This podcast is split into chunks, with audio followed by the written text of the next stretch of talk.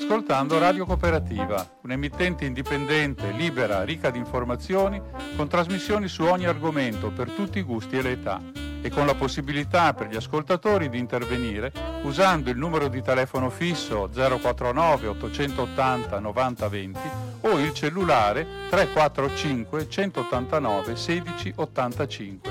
Nessuna interruzione pubblicitaria, mai, perché non dipendiamo da alcuno sponsor commerciale. Radio Cooperativa si regge sul volontariato di conduttori e amministratori e soprattutto sulla generosità dei molti ascoltatori e soci che la sostengono finanziariamente. Per farlo basta collegarsi con il sito www.radiocooperativa.org che contiene tutto quello che può essere utile per contattarci e aiutarci. Oppure si può usare il bollettino postale numero 120 82 301 intestato a Informazione Cultura, via Antonio da Tempo 2, 35 131 Padova la frequenza principale è 92,7 MHz in modulazione di frequenza. Ti aspettiamo per dirti grazie di cuore e buon ascolto.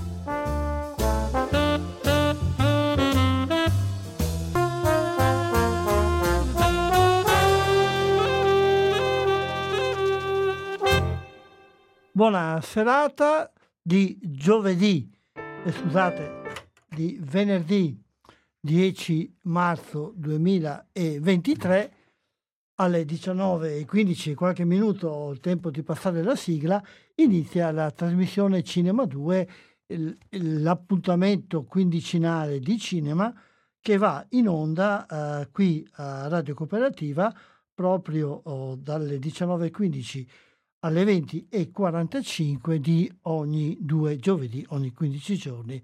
Eh, scusate, questa, questa sera mi scappa il giovedì e posto il venerdì. Allora ripeto, ogni 15 giorni al venerdì dalle 19.15 alle 20.45. Al microfono è Umberto che ringrazia ovviamente tutti coloro che sono in ascolto e spera di fare per loro una trasmissione che risulti quantomeno interessante. Cominciamo a dare un'occhiata un po' alle occasioni di visione di film, soprattutto di quelli che hanno un valore di cinema d'autore, un qualche contenuto culturale in alcune sale di cui di solito riesco ad avere la programmazione. Partiamo questa volta un po' dalla provincia, eh, andiamo a Rovigo dove il cinema Duomo ha come sempre un ricco bagaglio di film da offrire, eh, nel weekend, eh, poi gli orari li controllate direttamente nel sito o nelle altre fonti informative delle sale, i film che sono in programmazione in questo weekend e all'inizio della prossima settimana sono The Whale e Decision to Live. Parleremo poi magari di questi film se avremo un po' di tempo. Vi segnalo soprattutto The Whale di Aronofsky, un film che ha molto colpito alla eh, mostra del cinema di Venezia dello scorso anno, del settembre dello scorso anno, poi mh, mm, ci sarà l'irriducibile e um, un appuntamento per i bambini accompagnato anche da una festa, la Fata Combina Guai. E la sala segnala che dal 9 marzo eh, eh, comincerà una serie di tre appuntamenti con il cabaret con Carlo e Giorgio, con Angelo Pisanti, con Alessandro Bergonzoni. Passiamo a Piove di Sacco, provincia di Padova, il film di questo weekend inizio settimana, The Quiet Girl, un altro film interessante, il Triangle of Sadness, vincitore della Palma d'Oro dell'anno scorso, eh, che sarà proposto venerdì, proprio questa sera, al Cineforum, un Anima, un film giapponese eh, molto, molto coinvolgente, direi eh, Kiki eh, consegne a domicilio e poi mh, mm, The Whale anche, anche, qui e tutto in un giorno, eh, un altro film eh, direi molto, molto legato al sociale con una insolita Penelope Cruz. Il piccolo teatro di Padova propone Il primo giorno della mia vita, il Rex Tar e le otto montagne, l'Esperia al teatro e, e un ridotto programma cinematografico con, con La grande guerra del Salento domenica e Il patto del silenzio martedì. Il multiastra invece raccoglie tutte le nuove uscite eh, di carattere eh, cinema d'essè, Amate Sponde, Benedetta, Disco Boy, il vincitore di Berlino, Gli spiriti dell'isola, eh, uscito molto atteso la scorsa settimana, La Maman, la Putain, un film degli anni 70 francese che è stato rieditato, non così vicino, poi Pierpaolo Pasolini, Una visione nuova, tutto in un giorno, Umberto Eco, La biblioteca del mondo, Un uomo felice, Woman Talking, Il diritto di scegliere. Il Lux propone The Warriors, preparativi per stare insieme per un periodo indefinito di tempo, continua con Argentina 1985, Prima donna, un film proposto in vicinanza dell'8 maggio, anche qui The Quiet Girl e un altro film di impostazione femminista, parlate a bassa voce, poi anche qui Mamma e la Putain. E fatto questo giro un po' veloce della, delle offerte cinematografiche che poi potrete approfondire nei vari siti di informazione che ci sono, ehm, parlerei di un evento che si è verificato la settimana scorsa a Padova al cinema multiastra, è stata la proiezione in anteprima di un film eh, eh, molto interessante per vari aspetti. Intanto per l'aspetto del regista, e, o meglio, per il fatto che il film è stato girato nel Veneto e che il regista è di origini venete, però da molto tempo abita in, in um, nei Paesi Bassi ed è eh, cittadino anche olandese, sentiremo poi dalle sue parole perché il film è stato realizzato in Veneto e coprodotto anche da Iole Film eh, di Padova. Eh, il film è stato presentato, ripeto, al mm, Cinema Multiastra di Padova martedì scorso, sarà eh, a mm, Vicenza nei prossimo 14-15 mi pare della prossima settimana perché è interessante perché è un film che racconta tanto una storia che è direttamente legata alla vita del, del regista che è anche uno degli interpreti del film e poi perché è un film che eh, racconta di una, di una, rapina, ma la racconta in un modo tutto particolare. Eh, date questi indizi per accendere, spero, un po' la vostra curiosità, sentiamo quindi l'intervista che abbiamo fatto al regista Alberto De Michele, eh, che è intervenuto alla proiezione di Padova, che interverrà anche alla proiezione di Vicenza, e sentiamo mh, mm, l'intervista che ci ha rilasciato con Alberto De Michele. Ciao Alberto intanto e grazie di aver accettato. Alberto De Michele è un regista italiano-olandese a dispetto del nome, il quale ha girato però in Italia, anzi nel Veneto, a confine fra Veneto e Friuli, un eh, film molto particolare che è stato presentato eh, martedì scorso al cinema Multiastra di Padova. Sì. Ho detto un film molto particolare, ci vuoi dire perché è particolare e come è nato un po'? Ma come è nato? Allora, prima di tutto voglio anche sottolineare che questo è il mio primo film. Io vengo dal mondo, diciamo, dell'arte, dell'arte visuale. Ho sempre lavorato con video installazioni e um, ho sempre fatto, ho sempre, diciamo, dedicato i miei lavori focalizzando su questo sottobosco criminale un po' della società, di cui purtroppo mio padre faceva anche parte nei tempi passati. E um, a un certo punto io ero sempre, io penso sempre che bisogna aspettare diciamo, la giusta idea per fare un film, cioè non, non, è l'idea che ti porta diciamo, al medio, devi, come lo devi diciamo, eh, esprimere. E quando mio padre mi ha raccontato questa sua folle idea da ormai diciamo settantenne di fare l'ultimo colpo della sua vita per la sua pensione, che dopo non è andata avanti, allora quando mi ha raccontato di questa sua idea folle di fare questo colpo, uh, di questa rapina, eh, per fortuna che non l'ha fatta, e però ho pensato che il modo migliore per farla succedere era tramite il film. Quindi farla succedere, ecco, perché c'è un intreccio fra il raccontare la storia e, e crearla e farla, e farla, venire. Non è una semplice ricostruzione di una cosa che è stata fatta, ma um, il film è impostato in maniera molto più presa diretta. Eh certo, certo, certo, no, più che altro perché ho uh, pensando diciamo, anche da, da, da, da, un punto di vista diciamo, dell'arte, ho, ho voluto trovare diciamo, il modo per raccontarla in un modo più interessante possibile e anche più legato al soggetto diciamo, del, del furto. Qual è il miglior modo? Era secondo me di usare queste telecamere nascoste, diciamo di usare questo codice visivo delle telecamere nascoste per raccontare questa storia, che adesso non voglio dare anche tanti spoilers, però certo. questa storia che alla fine è una storia diciamo, che parla uh, di una rapina, però allo stesso tempo parla di un, di un rapporto tra padre e figlio.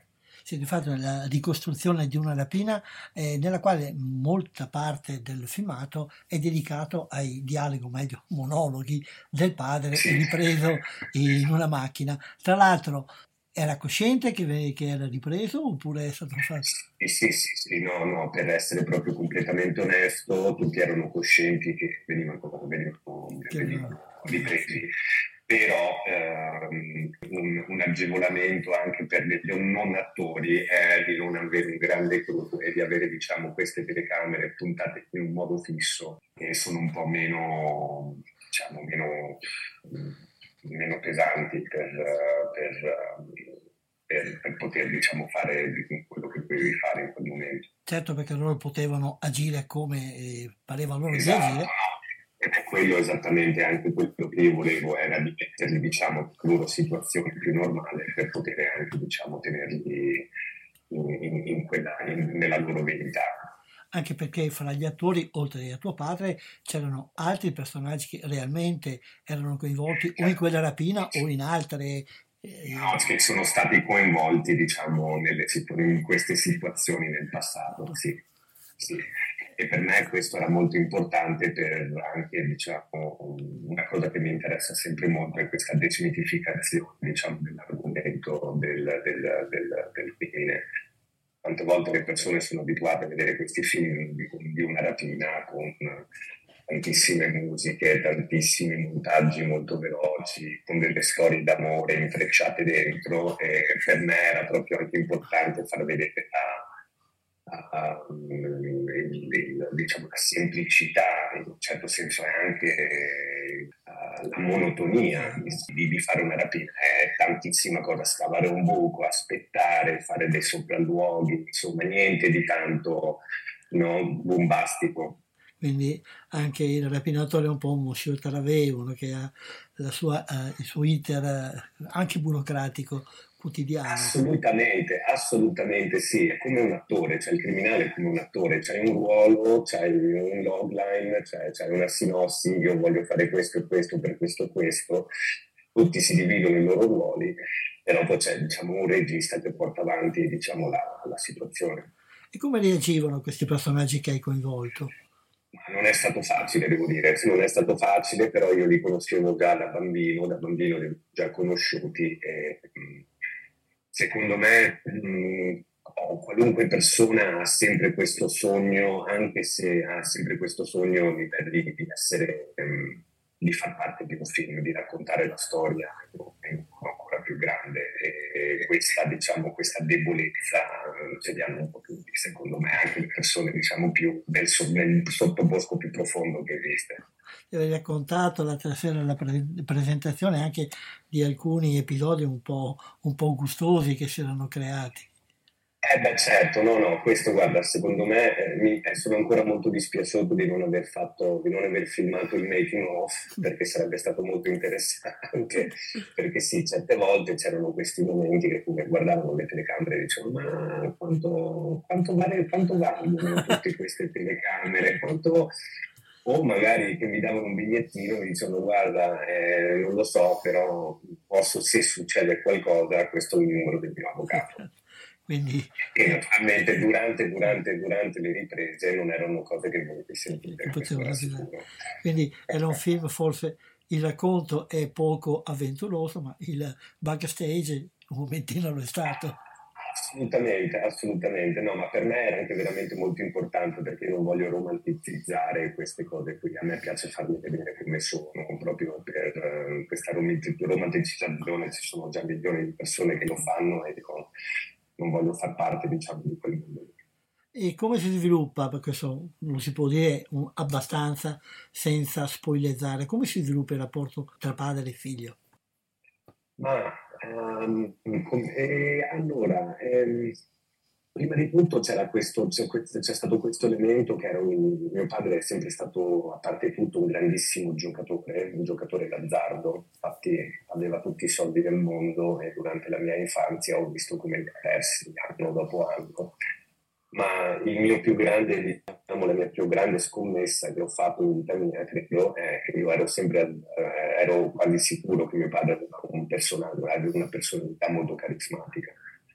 E, e, questo era stato il mio più grande, diciamo, più grande scommessa per vedere se veramente riusciva a farlo davanti alle telecamere. E è, stato un, è stato un processo abbastanza pesante, devo dire. C'è stato un momento che mio padre si comportava un pochettino da Marlon Brando, mm. che che non aveva abbastanza attenzioni da parte mia perché lui era, diciamo, il ruolo, aveva il ruolo principale e secondo me è stato anche molto pesante per lui in un modo filosofico quasi no? interpretare se stesso in un progetto del suo, di suo figlio allora, io l'ho visto anche come un modo, diciamo, come un, tri- un tribute, un tributo per, per, per, questo mio più grande antieroe che è proprio mio padre. Io sono un grande fan degli antieroi. Gli eroi sono molto noiosi, secondo me, perché sai esattamente sempre quello che faranno. E invece gli antieroi non lo sai mai. Sì. E, e, no, devo dire, devo dire, che la mia relazione, insomma, non è, non è io ho avuto sempre una, una, una, relazione molto interessante con mio padre, l'abbiamo un attimo messa, diciamo, alla prova facendo questo film. Però alla fine, insomma, a parte qualche, qualche incazzatura, qualche, qualche lite, eh, il resto è andata molto bene, devo dire. E secondo me anche per lui, dato che l'abbiamo filmato proprio nella zona dove io sono nato, dove sono cresciuto, anche per lui, eh, dato che insomma la, storia vera non è che è finita tanto bene, alla fine ha perso tutti i soldi, si è andato dall'estero e tor- vedendolo tornare nei bar dove c'erano i loro vecchi amici e lui diceva no guarda io sono qui a fare un film è stata una bella soddisfazione da parte sua e anche da parte mia, secondo me, perché noi è proprio bello per quello, perché non sai mai quando avrà la sua rivincita. Eh, mi hai già risposto alla domanda che stavo per farti, però te la rifaccio per vedere se c'è anche qualcos'altro a riguardo, cioè perché hai scelto di girare in quei luoghi fra San Donato più o meno. Ma esattamente perché sono i ruoli, perché io da ragazzino, io, mia, mamma, mia mamma si è divorziata da mio papà quando avevo dieci anni e io sono andato con mia mamma in Olanda, visto che mia mamma è olandese. Allora io per le estati e gli inverni, eh, cioè le vacanze di scuola, tornavo sempre da mio padre e questi viaggi che io facevo in macchina nel film li ho sempre fatti anche da ragazzi perché insomma la macchina era questo punto centrale, poi prima ancora dei telefoni, dei, dei telefoni cripto o queste cose qui, la gente per vedersi in quel mondo lì doveva fare 70, 80, 100 km per scambiare due parole e dopo tornare di nuovo a casa. Com'è la situazione del cinema in Olanda, soprattutto per chi, per chi ci vuole debuttare? Allora, allora, io lo posso parlare solo dalla, dalla, dalla, mia, dalla mia, esperienza. Um, io, allora, l'Olanda è un paese fantastico per fondi e per aiuti, diciamo, artistici da parte anche del governo. Io, dato che vengo dal mondo dell'arte, non ho, non ho fatto nessuna scuola, nessuna, nessuna direzione verso il film. Ho avuto una grande fortuna che ho vinto un premio, questo premio per artisti visuali che vorrebbero fare il loro primo film. E il premio era anche una cifra molto, molto buona di 450.000 euro che ti dà la possibilità di trovare produttori, insomma, sui primi soldi che ti danno la possibilità insomma, di portare un prodotto. Mm, ci siamo dimenticati di dire il titolo, lo vuoi ricordare tu? Eh sì, cioè, eh, allora il titolo è The Last Ride of the Wolf, tradotto in italiano uh, L'ultima corsa dei lupi. E cosa c'entrano i lupi? Per chi non l'ha visto. I lupi è perché da bambino mio padre si riferiva sempre a questo gruppo di suoi amici come i lupi, questi lupi di notte, che di notte con la nebbia andavano diciamo in giro per... Uh, per fare cose, cose varie. Esatto. Il film, eh, dicevo, è stato presentato martedì scorso al Cinema Porto Astra. Se non sbaglio, dovrebbe ritornare in Veneto a Vicenza all'Araceli il 14 e 15, se non sbaglio, con la, sempre con la tua presenza. E poi so che ci sono, si stanno costruendo anche altre possibilità di vederlo. Ne, renderemo, ne, renderemo, conoscenza perché è un film che è interessante. E poi dire bello eh, lo dirà ognuno, però certamente interessante appunto per questo modo di affrontare eh, il tema e la storia. Esatto, Esatto, no, lo spero proprio anch'io. No, no, sono molto contento che c'è stata perché purtroppo abbiamo avuto questa enorme sfortuna come tantissime altre persone in tutti i campi del Covid allora ha fatto la sua uscita in Olanda, però mh, per causa del Covid, per le chiusure dei cinema, per tantissime chiusure di grandi festival, diciamo queste, questa situazione qui, è, è, sono contentissimo che adesso è uscito anche in Italia. Bene, siamo contenti anche noi, allora grazie, di sentirci magari quando ci sarà l'occasione di rivederlo. Buona giornata e ancora grazie. Grazie. Arrivederci. Anche a lei, grazie. Arrivederci, ciao.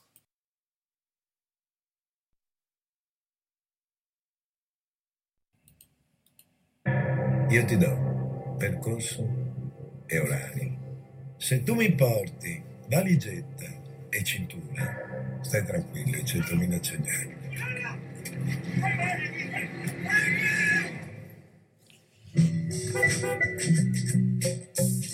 sarà un po' articolato perché come l'ho pensato di fare.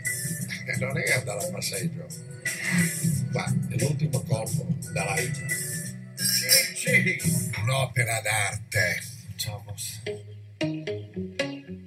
C'è solo una soluzione. I lupi i lupi sono loro che possono fare questo. Qui mettiamo il nostro tesoro. E a me manca ancora un, due fili da muovere ancora.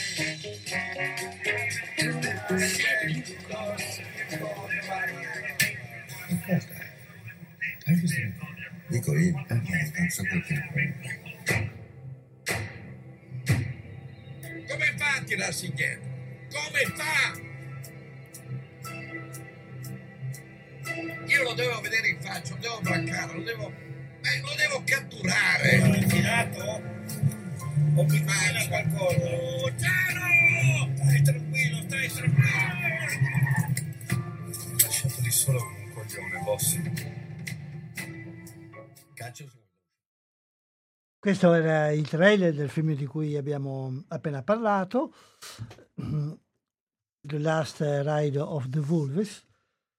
Abbiamo capito che i lupi non sono animali, ma sono un gruppo di persone che è coinvolto nella tentata rapina raccontata nel film.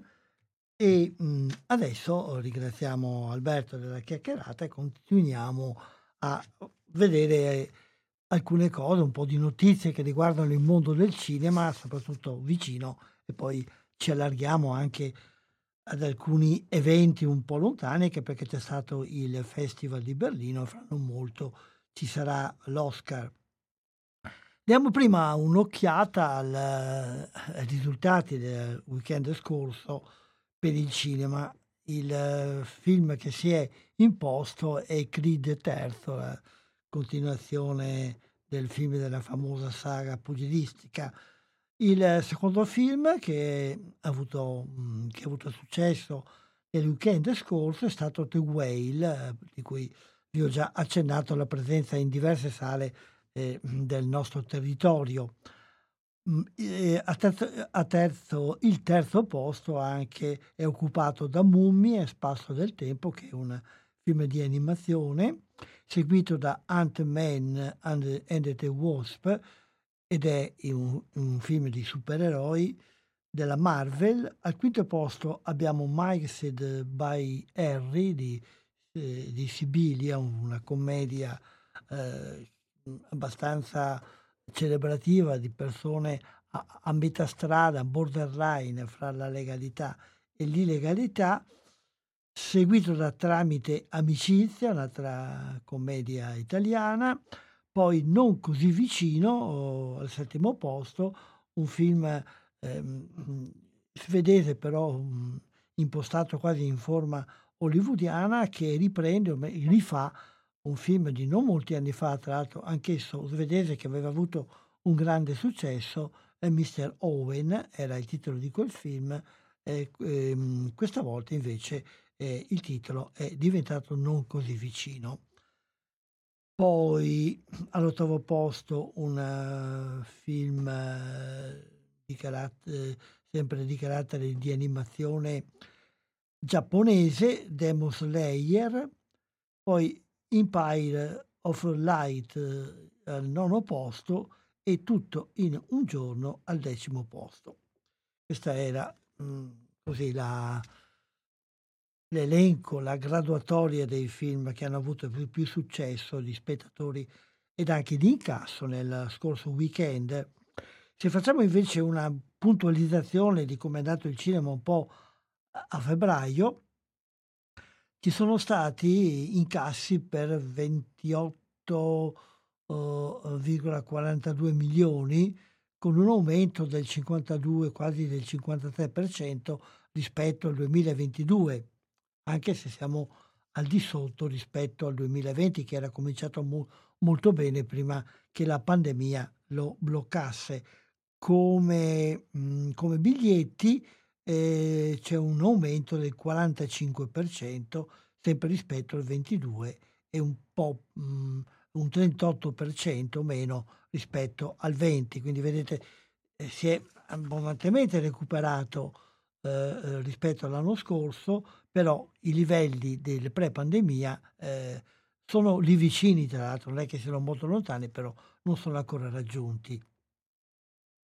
Facendo invece un totale dall'inizio dell'anno fino al weekend scorso, eh, per quanto riguarda l'incasso, c'è un aumento del 70% sul 22 e una diminuzione del 43% rispetto al, eh, al 20, qui siamo un po', un, un po' più giù come, eh, eh, come periodo globale perché eh, ci sono stati periodi in cui ancora le cose non erano integrate abbastanza. Dal, mm, mm, questo è a febbraio. Dal primo gennaio, i, no sì, dal primo gennaio ve l'ho già detto, era, questi, questi, questi, sono un po' i, i numeri che come continuiamo a dire ormai da qualche puntata di questa trasmissione, eh, segnalano un, uh, un, progresso, segnalano un, che resa di ritorno al cinema, eh, segnalano però ancora una situazione che è mh, peggiore di quello che era prima della pandemia. I motivi sono tanti, si sta riflettendo, si stanno studiando anche delle, mh, delle cose che possono far superare questa problematica, però è chiaro che per il cinema è ancora un momento di difficoltà, una difficoltà che rispetto a quello che c'era nel passato fa, mh, mhmm, fa sperare bene e mh, fa dire più di qualcuno di essere abbastanza contento, però quell'abbastanza vuol dire che non si è ancora nella pienezza di quello che si dovrebbe essere. Diamo un'occhiata invece a, ad, altre, ad, altre, cose. È stato eh, creato un, una, un osservatorio, chiamiamolo così, che cerca di capire com'è l'andamento del cinema presso i giovani, o meglio, qual è la frequenza del cinema fra i giovani. E si è visto che nel primo mese di quest'anno gli under 25 eh, hanno comperato il 35% dei biglietti venduti. E quindi dopo un 2022 nel quale il, ehm, c'era maggiormente spazio per eh, un'età media più alta, eh, in questo periodo sembra che l'età media si sia abbassata, che vuol dire che c'è stato un buon, o meglio buono, ancora difficile usare questo aggettivo, ma un afflusso al cinema da parte dei giovani migliore di quello che è stato in un passato più recente. E a proposito di giovani andiamo al Villafranca Padovana, dove abbiamo un altro esempio di quelle piccole occasioni eh, di cultura ed anche di, di azione sociale che si possono fare col cinema, che molto spesso nascono proprio dal basso e molto dal basso. Qui si tratta di un gruppo di ragazzi eh, di scuola media del comune di Villa Franca Padovana, eh, i quali hanno creato un uh, cortometraggio uh, per uh, far riflettere i loro coetanei, anche eh, ragazzi più grandi, dei pericoli della droga e di altre dipendenze. Questo corto, cortometraggio ha ricevuto eh, vari premi e soprattutto ha avuto l'occasione di essere presentato al Senato ehm, e eh, in una sessione eh, in cui hanno partecipato anche i ragazzi molto contenti, i quali, eh, aiutati da un'educatrice del CERD e promossi dall'assessorato sociale del comune di Villafranca, l'assessore Sandra Scarabottolo, che ha eh, pensato che eh, coinvolgere i ragazzi in questa lotta contro eh, le dipendenze è una cosa eh, molto utile, soprattutto in un paese che è abbastanza piccolo, però eh, conta già in questi giorni otto minori che sono stati portati in comunità eh, per superare il, la loro dipendenza dalla droga. Ecco, l'idea di fare qualcosa per prevenire e di usare anche il cinema, però usandolo uh, una, uh, un cortometraggio fatto dai ragazzi stessi, eh, poteva essere mh, una cosa utile e di fatti eh, la cosa è stata apprezzata e adesso comincia un giro fra vari istituti scolastici eh, di questo film, ovviamente accompagnato da coloro che lo hanno prodotto. Rimanendo sempre in tema di cinema e di minorenni e di educazione, eh, è partito il progetto del Piano Nazionale Cinema Immagini per la scuola eh, con l'approvazione di eh, alcune entità che si sono proposti con dei progetti per portare il cinema nella scuola. Sono stati individuati, sono stati ehm, individuati, scelti eh, i progetti che devono essere finanziati ed è anche questo un nuovo, una nuova possibilità da parte del cinema di entrare nella scuola proprio con l'idea di portare ad una ehm, conoscenza eh, da parte dei giovani eh, dell'audiovisivo come linguaggio, come storia, come, come attività, come attualità, cioè di farli entrare in questo mondo. Di alcuni progetti svolti nelle scuole ehm, autonomamente, abbiamo già accennato ogni tanto in questa nostra trasmissione, il fatto nuovo è che adesso il eh, governo, o, con, mm, con leggi che sono mm, evolute un po' negli ultimi anni eh, sta cominciando a produrre e finanziare dei progetti mm, più consistenti e anche direi a volte eh, organizzati da entità che hanno alle spalle una grossa esperienza eh, produttiva, distributiva eh, o di carattere culturale nel campo del cinema e nel campo dell'educazione. Sempre per, ehm, nel mondo dei giovani eh, è nato il nuovo, un nuovo premio, il Prix Jeunesse, il premio dei giovani. Sono i giovani che fanno parte degli, eh, degli istituti, o meglio dei, dei licei, istituti licei internazionali, che sono una istituzione particolare, sono delle scuole eh, francesi o di, anche di altri paesi eh, questa volta questo progetto è nato in Francia e quindi coinvolge i, i, gli istituti francesi e italiani. Questi istituti hanno una, una struttura particolare per, perché pur essendo strutture della nazione, in questo caso italiana o francese, eh, hanno anche una sezione straniera, la, la scuola francese ha la sezione italiana, la scuola italiana ha la sezione francese, eh, dove in questa eh, sezione insegnano eh, insegnanti di, del paese Italia o, o Francia, mandati dal governo italiano o francese e alla fine del loro percorso i ragazzi che frequentano questa lezione, che questa eh, sezione, scusate, che è una mh, qualcosa in più rispetto al, pro, al programma curricolare, hanno la possibilità di fare un unico esame di maturità che è valido per l'Italia e valido per la Francia contemporaneamente, quindi eh, toglie molte difficoltà burocratiche a chi un domani ha la, ha la, necessità di spostarsi da un paese all'altro. Ecco, gli alunni di questi, di questi istituti sono chiamati a visionare ovviamente e poi eh, a votare il migliore film fra alcuni, mh, mm, vediamo quali sono quelli che sono in ballo quest'anno, L'innocente di Louis Garrel, Rodeo di Lola eh, Chivoron, le, le, le Pire di Lisa Acoca e Nostalgia, questi erano i film francesi, Nostalgia di Martone, eh, Margini dicono Farsetti e Chiara di Susanna Nicchiarelli eh, come, eh, come, italiani. Un, un altro, usciamo adesso dall'ambiente scolastico, andiamo nell'ambiente vero e proprio eh, per il fatto che, eh, che torna eh, il concorso di cortometraggi sul tema dell'ambiente che è organizzato dal Museo Nazionale del Cinema di Torino e dal Festival Cinema Ambiente. Eh, è la quarta edizione di questo concorso, eh, è aperto a eh, cortometraggi della durata massima di 10 minuti eh, realizzati da studenti delle scuole italiane di, on, di ogni ordine e grado.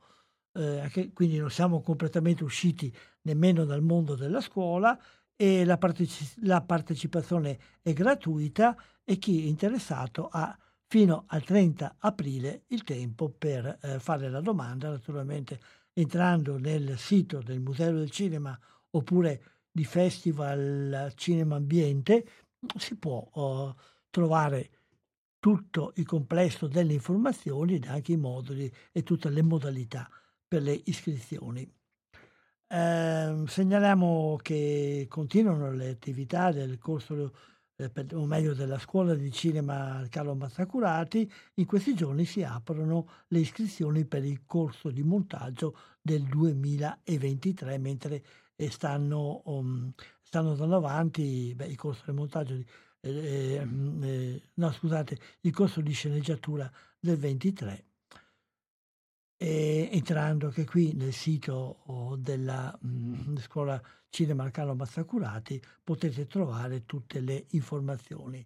E per questi usciamo dai, eh, dai corsi, dalle scuole e andiamo a una notizia di carattere un po' forse più terra terra, ma anche eh, diciamo più coinvolgente, più significativa dal punto di vista sociale non so se eh, vi ricordate il regista iraniano Jafar Panahi, che è uno dei più importanti eh, cinematografari non solo eh, iraniani ma del mondo, stato, eh, il cui ultimo film è stato presentato alla mostra del cinema di Venezia e mentre il, il film era presentato a Venezia, lui era stato da poco incarcerato perché aveva protestato per la, mh, mm, eh, per la cattura, per l'imprigionamento di una sua collega regista. È stato, ecco, il 3 febbraio è stato liberato, mh, mm, buona cosa per lui, però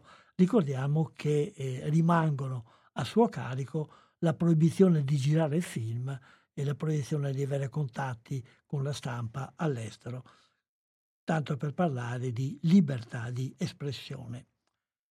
E con questo facciamo una breve pausa, questa volta una breve pausa musicale, o meglio no, eh, troviamo uno dei trailer dei film che mh, mm, sono eh, più importanti in questo prossimo weekend. Andiamo a Disco Boy, che è il film che ha vinto il Festival di Berlino. Legio,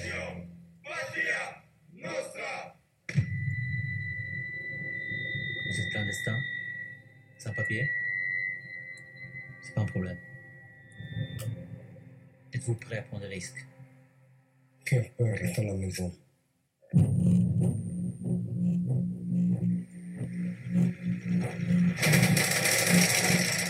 We are men, the movement for the emancipation of Niger Delta. La Légion est votre nouvelle naissance. La Légion est votre unique famille. Ici, chacun a sa chance. Bienvenue à la Légion étrangère.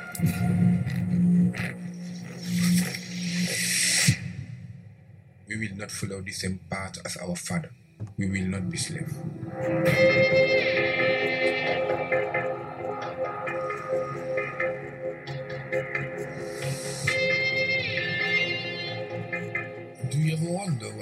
Become if you've been born on the other side among the whites?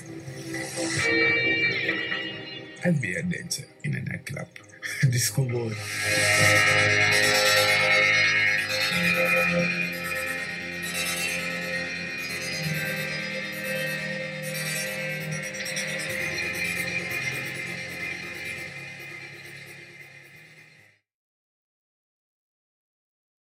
Disco Boy è il film che ha vinto il, eh, il Festival di Berlino, quindi diamo un'occhiata un po' ai, ai titoli che hanno ricevu- ricevuto premi in questa, eh, in questa manifestazione.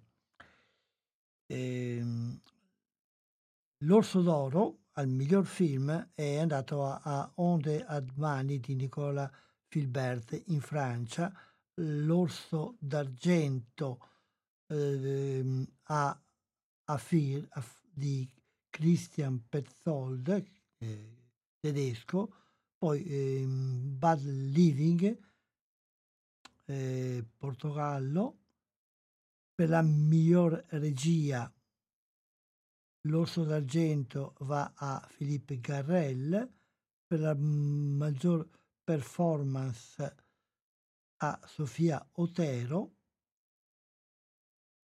e non trovo però il premio dato al film di cui stiamo parlando, quindi ho paura di aver selezionato una informazione sbagliata, un momento che correggo meglio la mia uh, dotazione informativa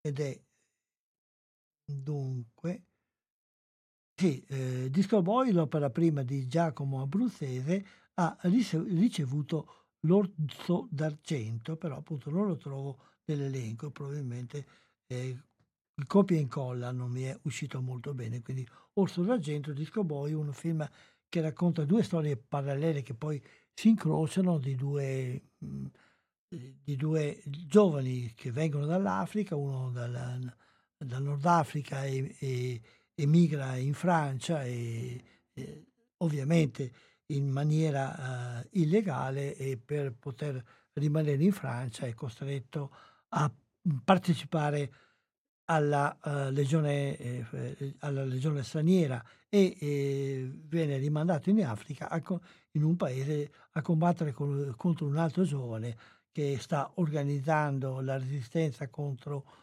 l'occupazione degli occidentali, quindi una, una guerra fra due giovani che si, che si combattono, eh, una riflessione sulla guerra anche fatta eh, da, da, due punti di vista eh, estremamente diversi, ma eh, dall'altra parte anche eh, due giovani che hanno un background simile e si trovano costretti a, mh, ad essere uno contro l'altro, anche se non lo vorrebbero. Ehm, il film è stato molto apprezzato anche dalla critica, oltre che dalla mh, giuria del festival. L'Orso d'Oro però, eh, ripeto, è dato al film francese eh, di Nicolas Filbert. Andiamo, lasciamo quindi anche Berlino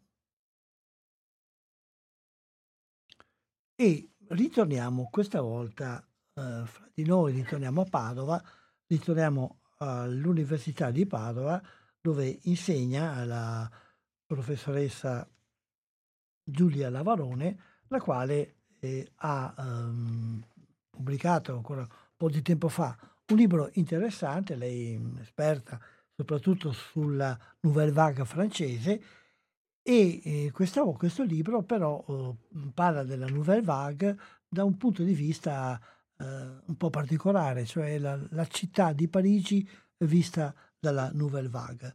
Eh, sembra una cosa abbastanza così strana andarsi, andarsi ad occupare di come appare una città in un movimento cinematografico, se così lo possiamo chiamare, anche se la Nouvelle Vague è stata eh, qualcosa di molto diverso.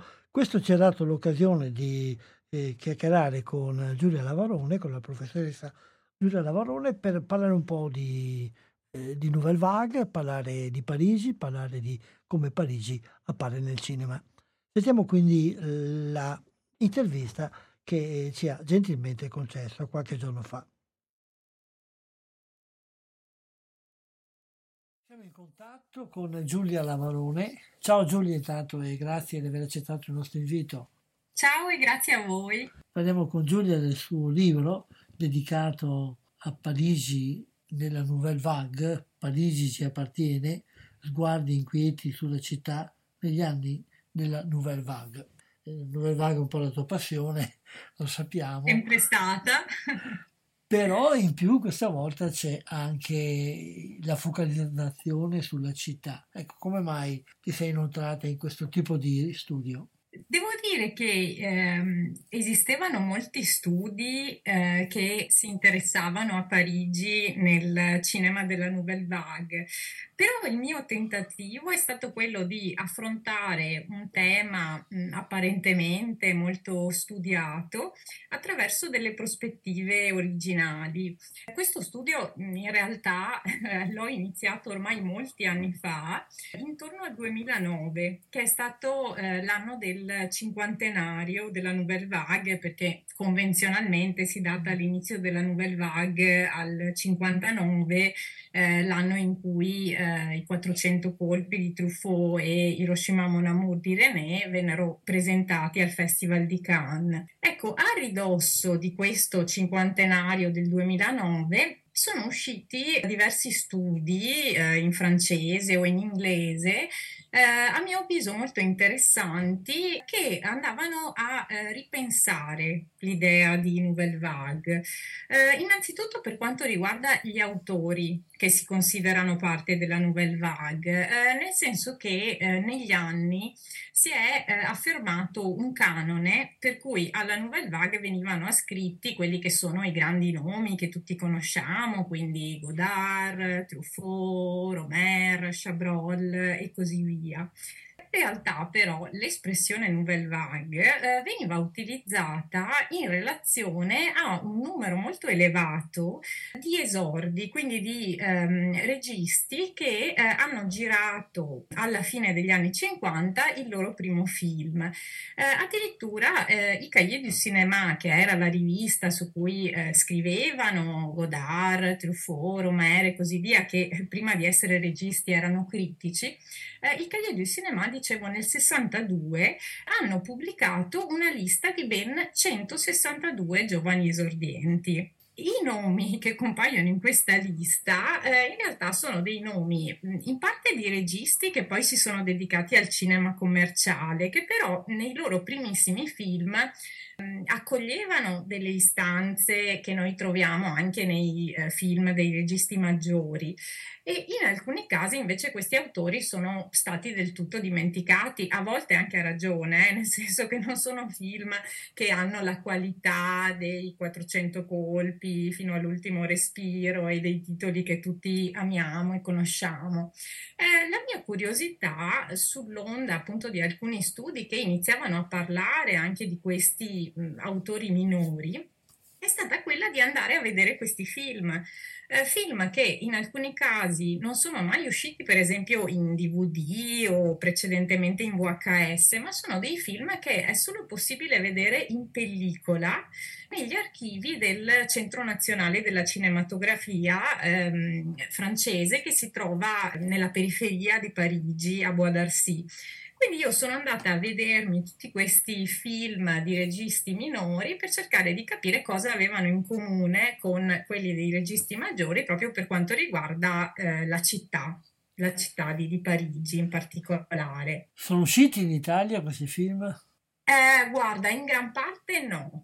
Eh, devo dire che io nel mio libro comunque parlo anche dei film eh, maggiori, dei film insomma più conosciuti e più amati in Italia, però ho deciso di dedicare uno spazio ecco, anche a questi lavori diciamo minori che sono stati riproposti in Francia nel corso di alcune rassegne per esempio, però ecco in Italia è sicuramente difficile poterli vedere. Eh, ecco, un altro elemento, diciamo, di, di, di originalità era legato al tipo di immagine di Parigi. Noi quando pensiamo mh, mm, alla Parigi della Nouvelle Vague, insomma, pensiamo alla Parigi del centro storico, dei monumenti, eh, oppure pensiamo alla Parigi ehm, che ha una dimensione di quartiere, molti film di Romer, di Truffaut, sì, in realtà sono girati proprio nel giro di, di pochi metri, nei quartieri che questi registi eh, maggiormente frequentavano. E eh, andando a guardare anche questi film di autori minori, mi sono resa conto che in molti film, per esempio, si vedevano dei cantieri. E questo mi ha molto incuriosito e sono andata a leggermi dei testi sulla storia dell'urbanistica di Parigi e ho scoperto che negli anni 50 e 60 e poi a seguire anche negli anni 70, anche se il mio libro si ferma al 68, la città di Parigi ha completamente cambiato volto. Eh, noi pensiamo sempre alle grandi modifiche eh, dell'epoca di Osman, quindi risalenti all'Ottocento. In realtà eh, Parigi a metà del Novecento è davvero diventata un'altra città. E quindi sono andata a mh, mm, riguardare anche i film dei registi maggiori eh, proprio per intracciare dei segnali di questi grossi cambiamenti urbanistici. Ecco, un titolo in questo senso molto conosciuto è Due o tre cose che so di lei di Godard, che ci mostra questi grandi complessi residenziali in periferia. Però la cosa interessante è stato capire che dei segnali di tutto questo in realtà si trovavano anche in tantissimi altri film tanto dei registi maggiori quanto dei registi eh, minori.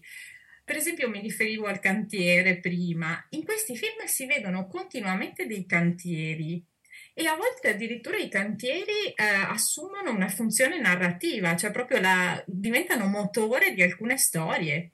E questo interesse per la città, per l'ambiente esterno, è un po' legato proprio alla poetica della nuova vaga che gira preferibilmente in esterno e nella, re- nella realtà. Ecco, l'attenzione alla città è casuale oppure viene veramente presa di mira con, con volontà, con decisione?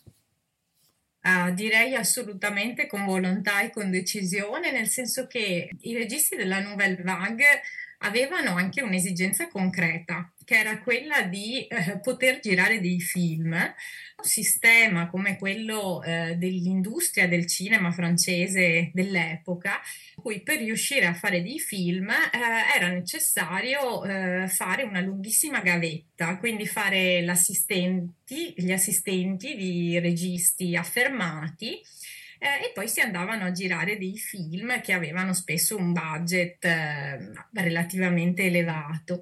Ecco, questi registi per riuscire a fare i loro film eh, senza passare attraverso l'assistentato devono girare dei film a basso budget che riescono ad autoprodursi, insomma è famoso il caso di Chabrol che ha usato un'eredità per esempio per girare il suo primo film Ecco, il fatto di girare in esterni reali consentiva di abbattere i costi, un po' come era accaduto in Italia molti anni prima con il neorealismo. Eh, c'è da dire che una differenza tra Nouvelle Vague e neorealismo da questo punto di vista eh, sta anche nell'utilizzo di interni reali. Noi pensiamo sempre ai film neorealisti come a film girati in luoghi reali. Ecco, questo vale per gli esterni, eh, perché non si girava più negli studi cinematografici, ma si girava nelle strade, però poi gli interni venivano spesso ricreati in studio, invece nei film della Nouvelle Vague troviamo anche riprese in questi appartamentini molto stretti, che spesso erano anche gli appartamenti di proprietà degli stessi autori, insomma Truffaut, Rivetta, hanno proprio girato nelle loro case. E poi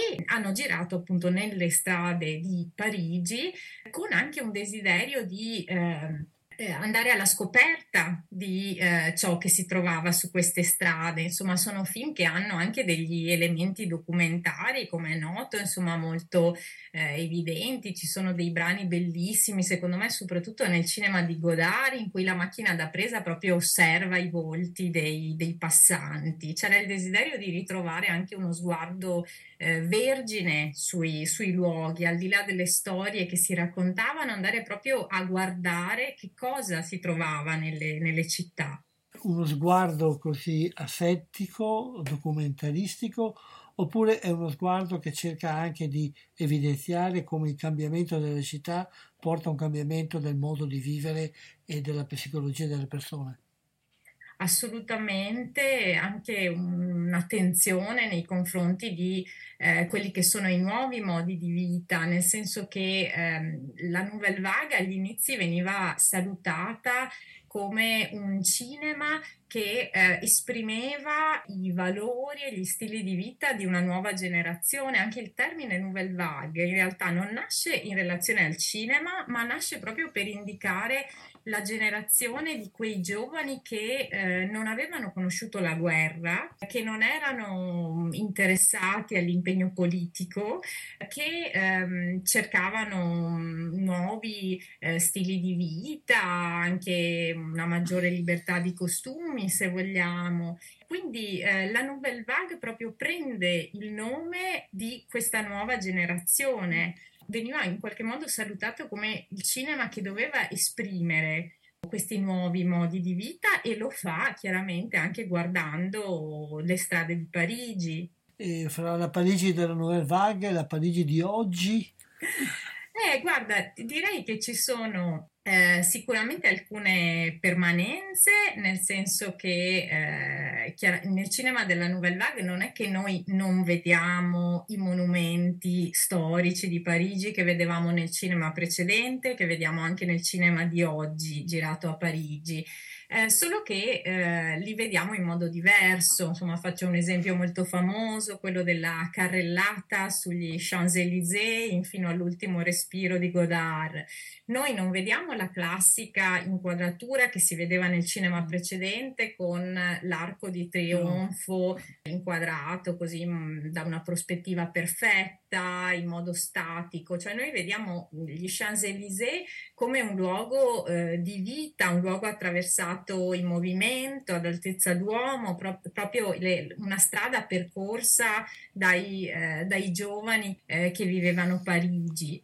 Comunque, dicevo, i monumenti non è che non ci siano e, e, e, li vediamo chiaramente anche nei film di oggi girati a Parigi, diciamo i cosiddetti landmarks, i, i, eh, i monumenti simbolo, i monumenti iconici della, della città.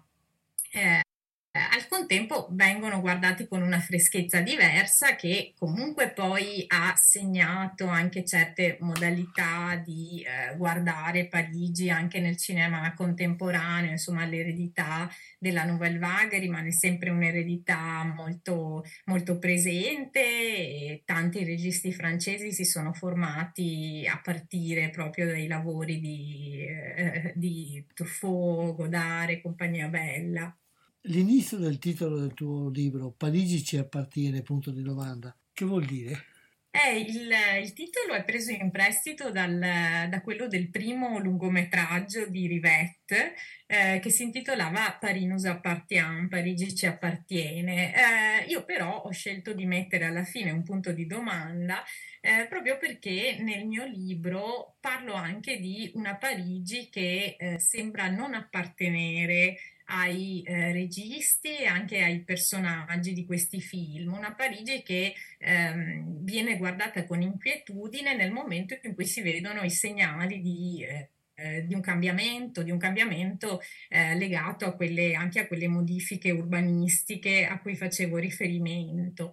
Ecco, c'è da dire che comunque anche nel film di Rivette eh, il titolo viene usato in modo antifrastico, cioè viene subito contraddetto da una didascalia eh, con una citazione di Charles Péguy che dice Parigi non appartiene a nessuno ed effettivamente la, la Parigi di questo primo film di Rivette non è una Parigi così rassicurante, anzi è una Parigi in cui si svolgono una serie di complotti, insomma in questo senso eh, il film di Rivette è molto diverso ad esempio rispetto ai 400 colpi o rispetto a fino all'ultimo respiro, proprio perché non è una Parigi eh, come dire, misurata con sicurezza, non è una Parigi familiare, è una Parigi in cui dietro ogni angolo ci possono essere delle insidie. Ecco, in questo senso mi è sembrato così un, un riferimento interessante per il mio libro, anche se poi, come dicevo, io vado a sviluppare anche questo aspetto delle modifiche urbanistiche che in quel primo film di Rivette non si vedono particolarmente ecco, un paio di autori o di film che tu ritieni particolarmente interessanti e che analizzi tra l'altro nel tuo libro. Beh, io devo dire, amo molto un film che ehm, purtroppo in Italia è stato distribuito poco, che si chiama Paris vu par, quindi Parigi vista da, che è una sorta di... è un film a episodi, eh, a cui hanno lavorato alcuni registi della Nouvelle Vague come Godard eh, o Romer e eh, che eh, è una sorta di manifesto tardivo del cinema della Nouvelle Vague. Ecco, in questo film ci sono alcuni episodi mm, molto, molto affascinanti, come per esempio quello di Jean Rouche, che era eh, non, non, propriamente un regista della Nouvelle Vague, però un regista che ha molto influenzato la Nouvelle Vague, che poi insomma per un certo periodo ha compiuto diciamo una parte del proprio percorso accanto ai registi della Nouvelle Vague.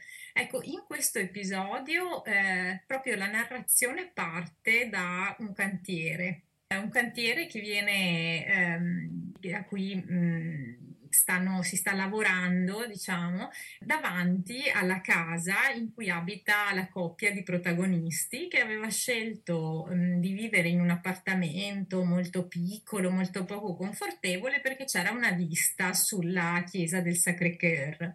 Eh, in realtà però eh, iniziano dei lavori per la costruzione di un edificio che bloccherà la, la, vista di questi personaggi e questo è ciò che innesca il litigio fra i due che avrà eh, delle conseguenze eh, fatali da un certo punto di vista per la, eh, per la protagonista, però non voglio svelare cosa certo. accade dopo. Ecco, un altro film ovviamente fondamentale nel mio percorso è Due o tre cose che so di lei di Godard, che ho già ricordato prima, nel senso che è un film, è, è il film che più di tutti mostra questa inquietudine nei confronti della nuova Parigi. Infatti ho scelto proprio un'immagine di copertina eh, che è una fotografia di scena scattata durante le riprese di questo film, perché è un film che parla della vita di una donna all'interno di eh, un complesso residenziale di recente costruzione e ehm, collocato nella periferia di Parigi. Siamo in un'epoca in cui il centro di Parigi eh, si spopola, ci sono appunto tutta una serie di eh, interventi in quartieri in cui si riteneva che eh, ci fossero delle condizioni igienico-sanitarie problematiche, quindi interi quartieri della capitale, anche quartieri molto caratteristici, quartieri popolari, vengono completamente sventrati e invece la popolazione viene invitata a trasferirsi in periferia, per cui è il momento in cui la maggior parte dei parigini si sposta a vivere in periferia. Periferie in cui nascono questi grandi complessi residenziali che però diventano delle sorte di ghetti, dei eh, quartieri in cui i residenti vivono senza avere più un rapporto con il centro della città, quel centro così tanto amato dai registi della Nouvelle Vague. Ecco, e questo è il quadro in cui eh, si, si, colloca proprio questo, questo film di Godard. E di fatto mi pare che molto cinema francese contemporaneo si collochi proprio nelle banlieue.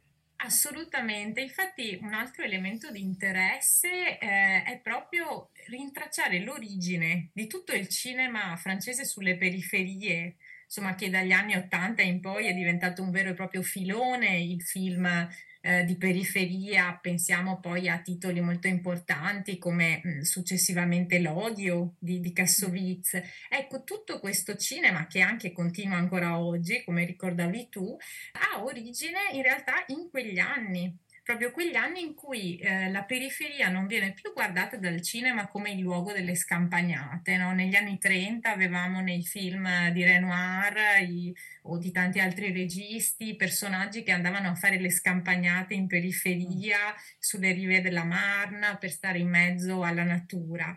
Ecco, la periferia invece dalla fine degli anni 50 diventa la periferia residenziale con, tu, con tutta una serie di problemi anche legati alla delinquenza giovanile, legati eh, anche ai suicidi, ad esempio, determinati in molta parte da questo stile di vita, se vogliamo, ghettizzato in dei luoghi che non eh, presentano più tutti mm, eh, gli stimoli della vita nel centro storico. Mm, qui si affermano stili di vita molto eh, monotoni che eh, portano in alcuni casi anche a conseguenze tragiche, oltre a problemi sociali come quelli che ricordavo.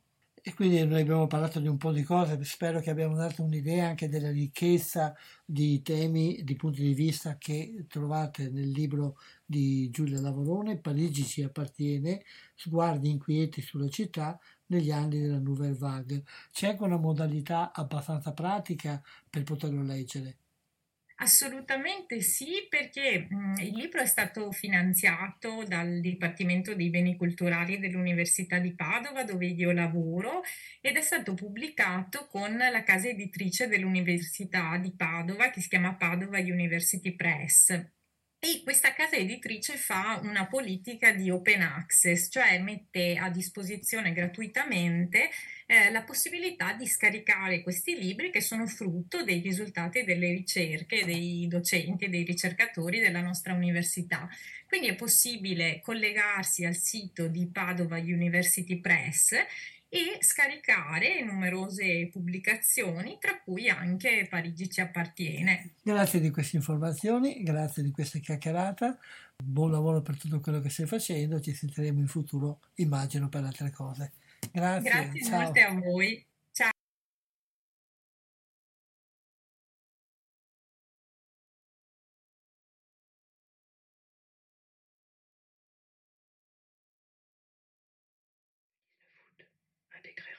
L'organisation des services de l'État dans la région parisienne était publié par le journal officiel.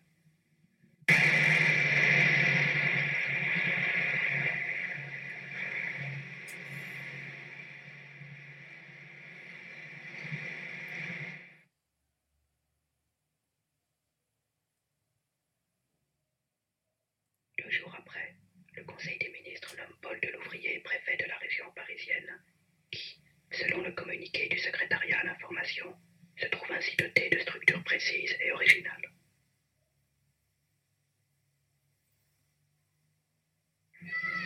Elle, c'est Marina Vladimir. Elle est actrice. Elle porte un chandail bleu nuit, avec deux raies jaunes. Elle est d'origine russe. Ses cheveux sont châtain foncé ou brun clair, je ne sais pas exactement. Oui. Parler comme des citations de vérité. C'est le père Brecht qui disait ça. Que les acteurs doivent citer.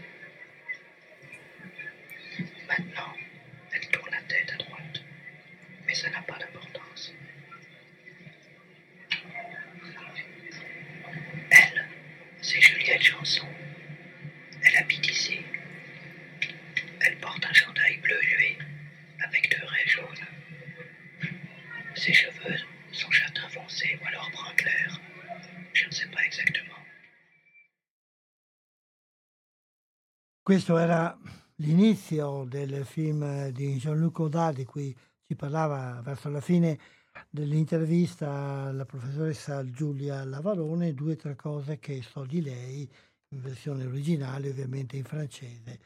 E, e un, un certo momento, soprattutto all'inizio, si sentivano eh, ben distintamente i rumori di fondo dei cantieri di cui ci accennava nell'intervista. Eh, ritorniamo in regia qui a Radio Cooperativa, l'emittente che trasmette dagli studi di Strada Battaglia in provincia di Padova in comune di Albignasego e questa è la rubrica Cinema 2 condotta da Umberto che va in onda ogni 15 giorni al venerdì dalle 19.15 alle 20.45.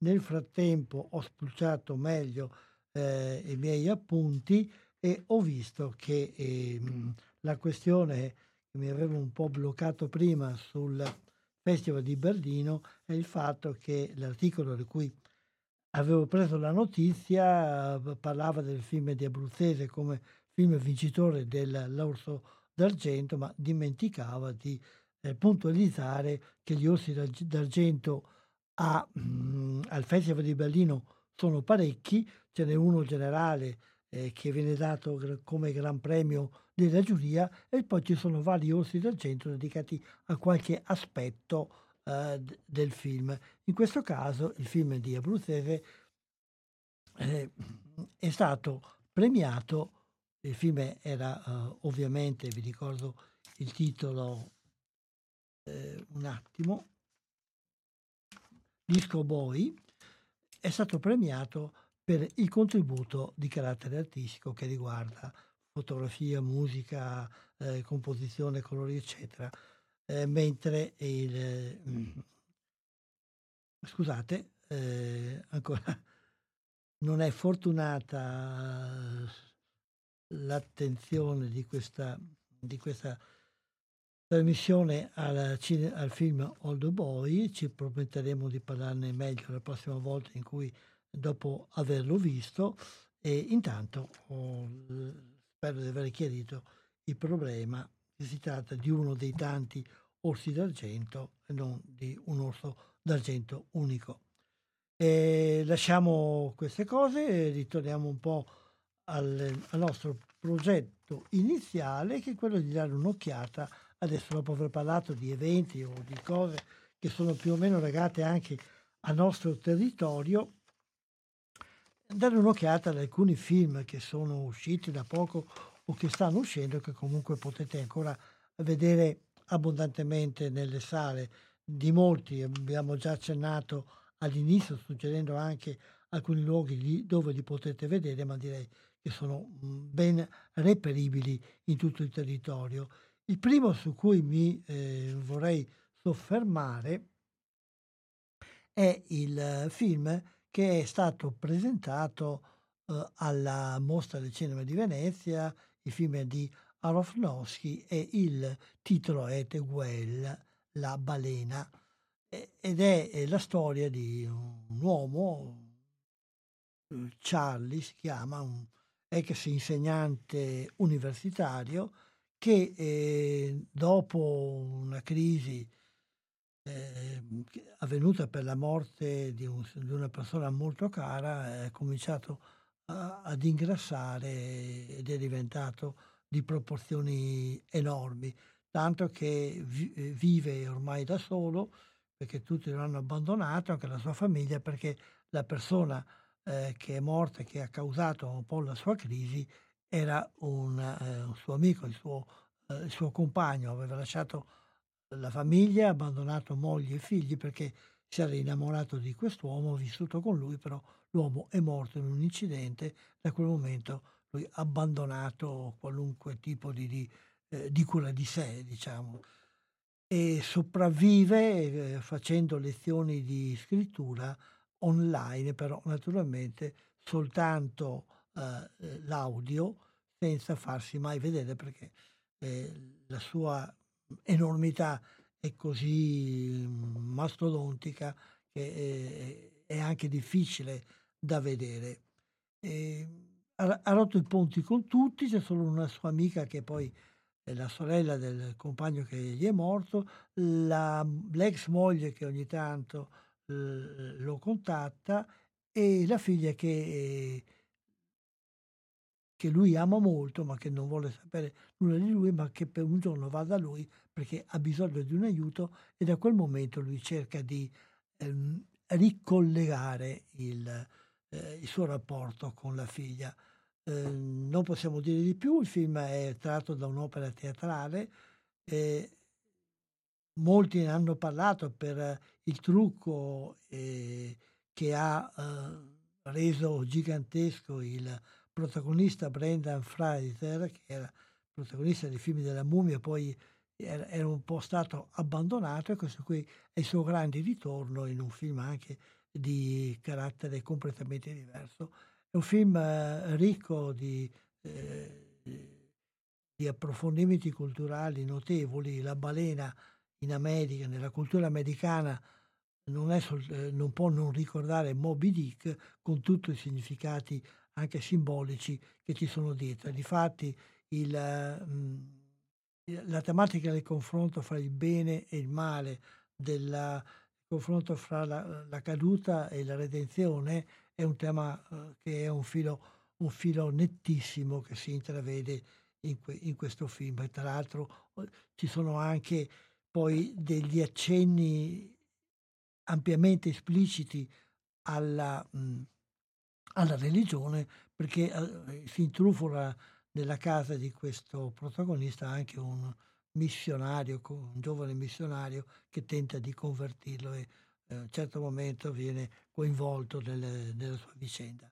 È un film eh, che è ricco quindi di contenuti ma anche che, è, eh, che prende, che riesce a coinvolgere nel, nel seguito narrativo anche se è praticamente eh, girato tutto tranne proprio una brevissima sequenza, girato tutto dentro l'appartamento, anzi quasi soprattutto dentro il soggiorno nel quale vive questo personaggio sprofondato letteralmente nel divano e a, cerca, a cercare quasi di terminare una vita che per lui non ha più senso. Quindi un'ambientazione claustrofobica eh, però oh, che il, il, regista riesce a rendere interessante perché per la qualità del racconto che si, che si svolge ed anche per eh, la qualità della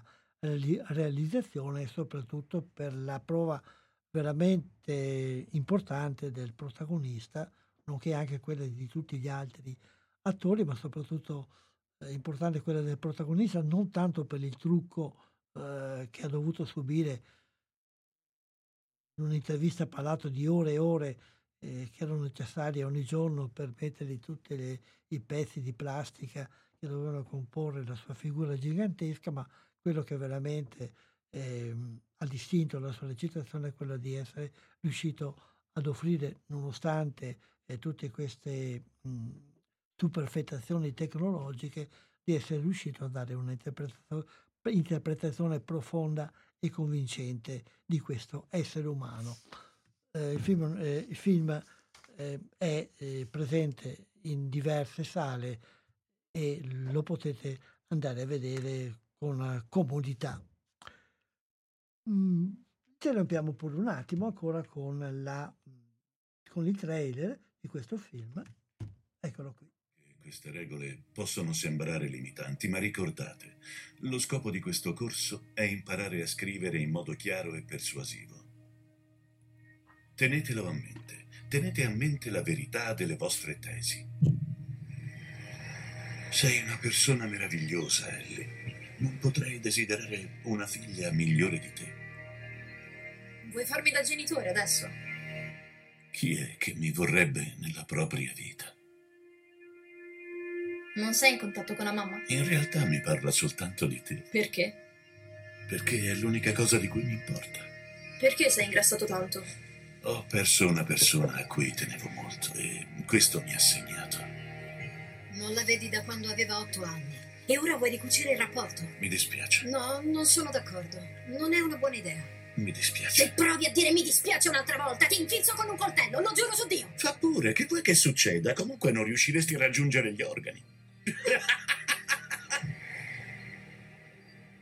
Perché all'improvviso hai bisogno di vederla? Perché adesso? Liz.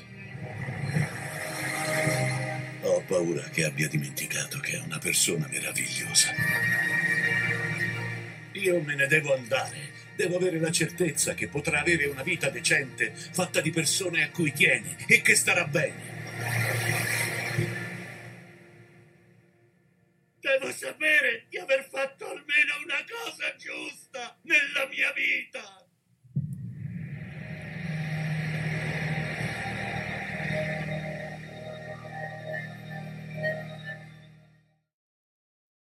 Questo è il trailer di The Whale, adesso passiamo a un, a un film di tutt'altro genere, però anche questo molto coinvolgente e direi molto interessante. Il film in mm, lingua originale spagnolo si chiama En los Márgenes, il titolo italiano direi non molto azzeccato, è Tutto in un giorno. Il film è di Diego Botto, un famoso eh, come attore e suo, eh, con questo film e al suo debutto come regista.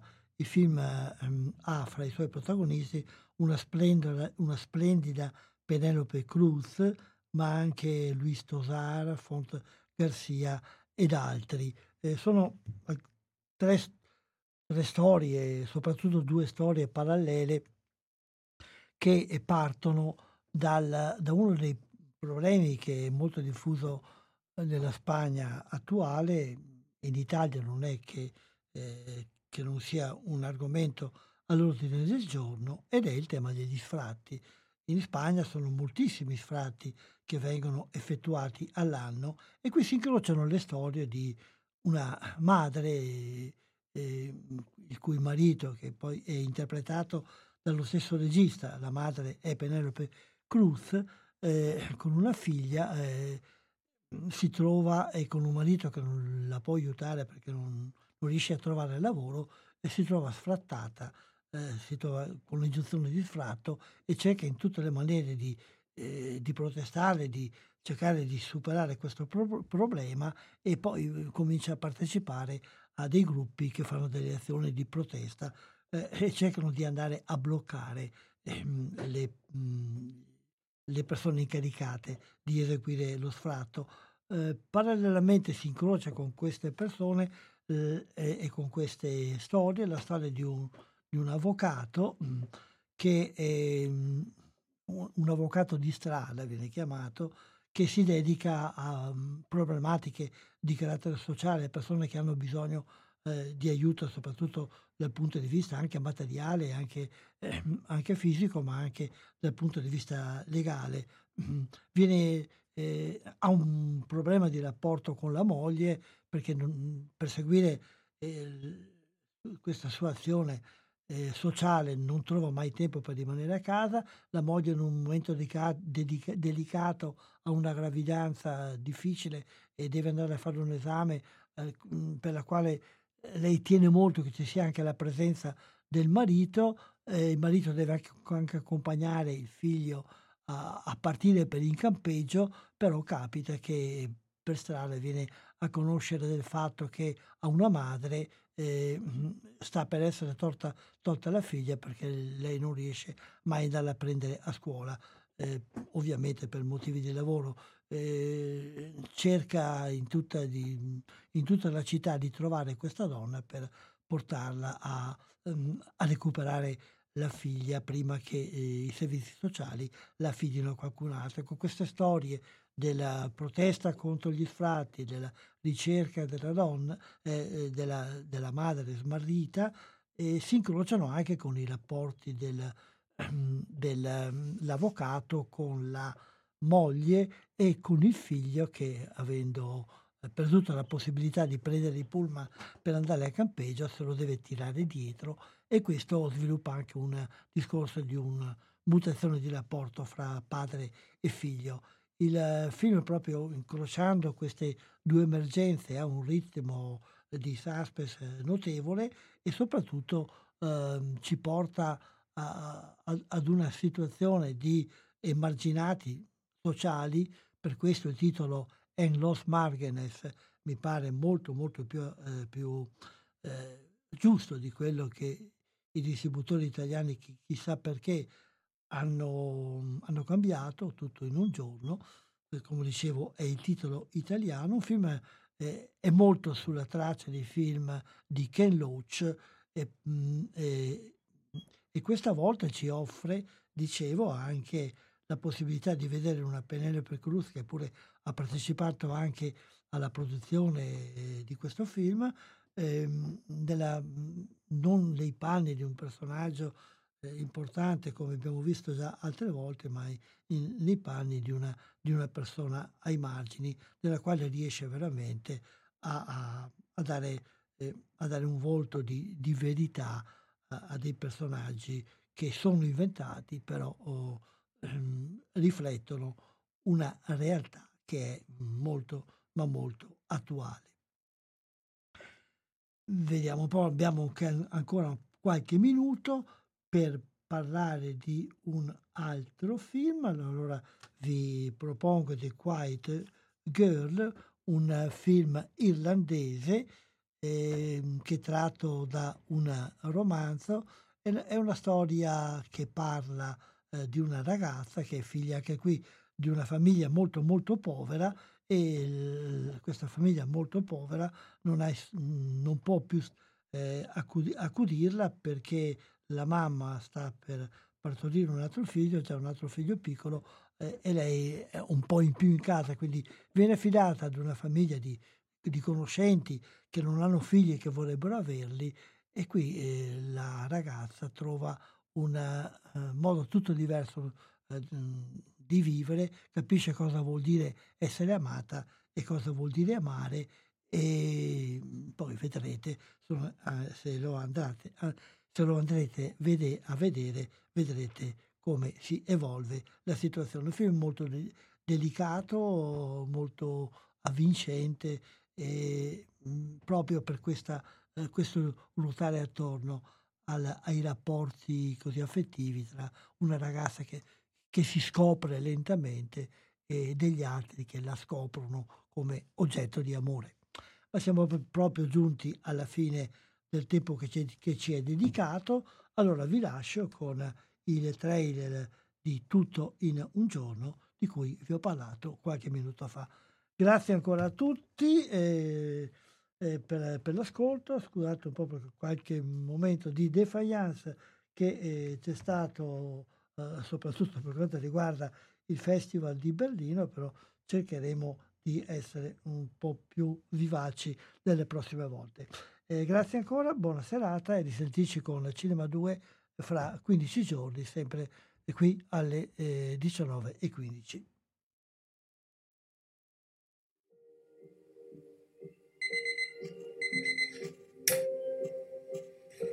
Non posso perdere il mio lavoro. Non dipende da me. Che vuole che faccia? Che venga lì e mi metta a gridare che state buttando una famiglia per strada? Lui è mio figlio Raul. Figliastro. Ecco, la polizia ha preso una bambina stamattina. Non so se hanno portato la bambina in un centro, se hanno arrestato la madre. Le potrebbero togliere l'affidamento, devo assolutamente vederla. Andiamocene prima che vengano. Che mi cacci? Questa è la mia casa. Che una bambina di sette anni venga a scuola da sola non è normale. Tu faresti la stessa cosa? Non mi rovino la vita per nessuno. Non lo fai se non ti ci trovi, ma se lo vedi sei coinvolto. Il problema è quando fai finta di non vedere. Quello che ho fatto è sbagliato. Tu non hai fatto niente di sbagliato. Li fermeremo. Vai in giro promettendo a chiunque che gli sistemerai la vita, a chiunque!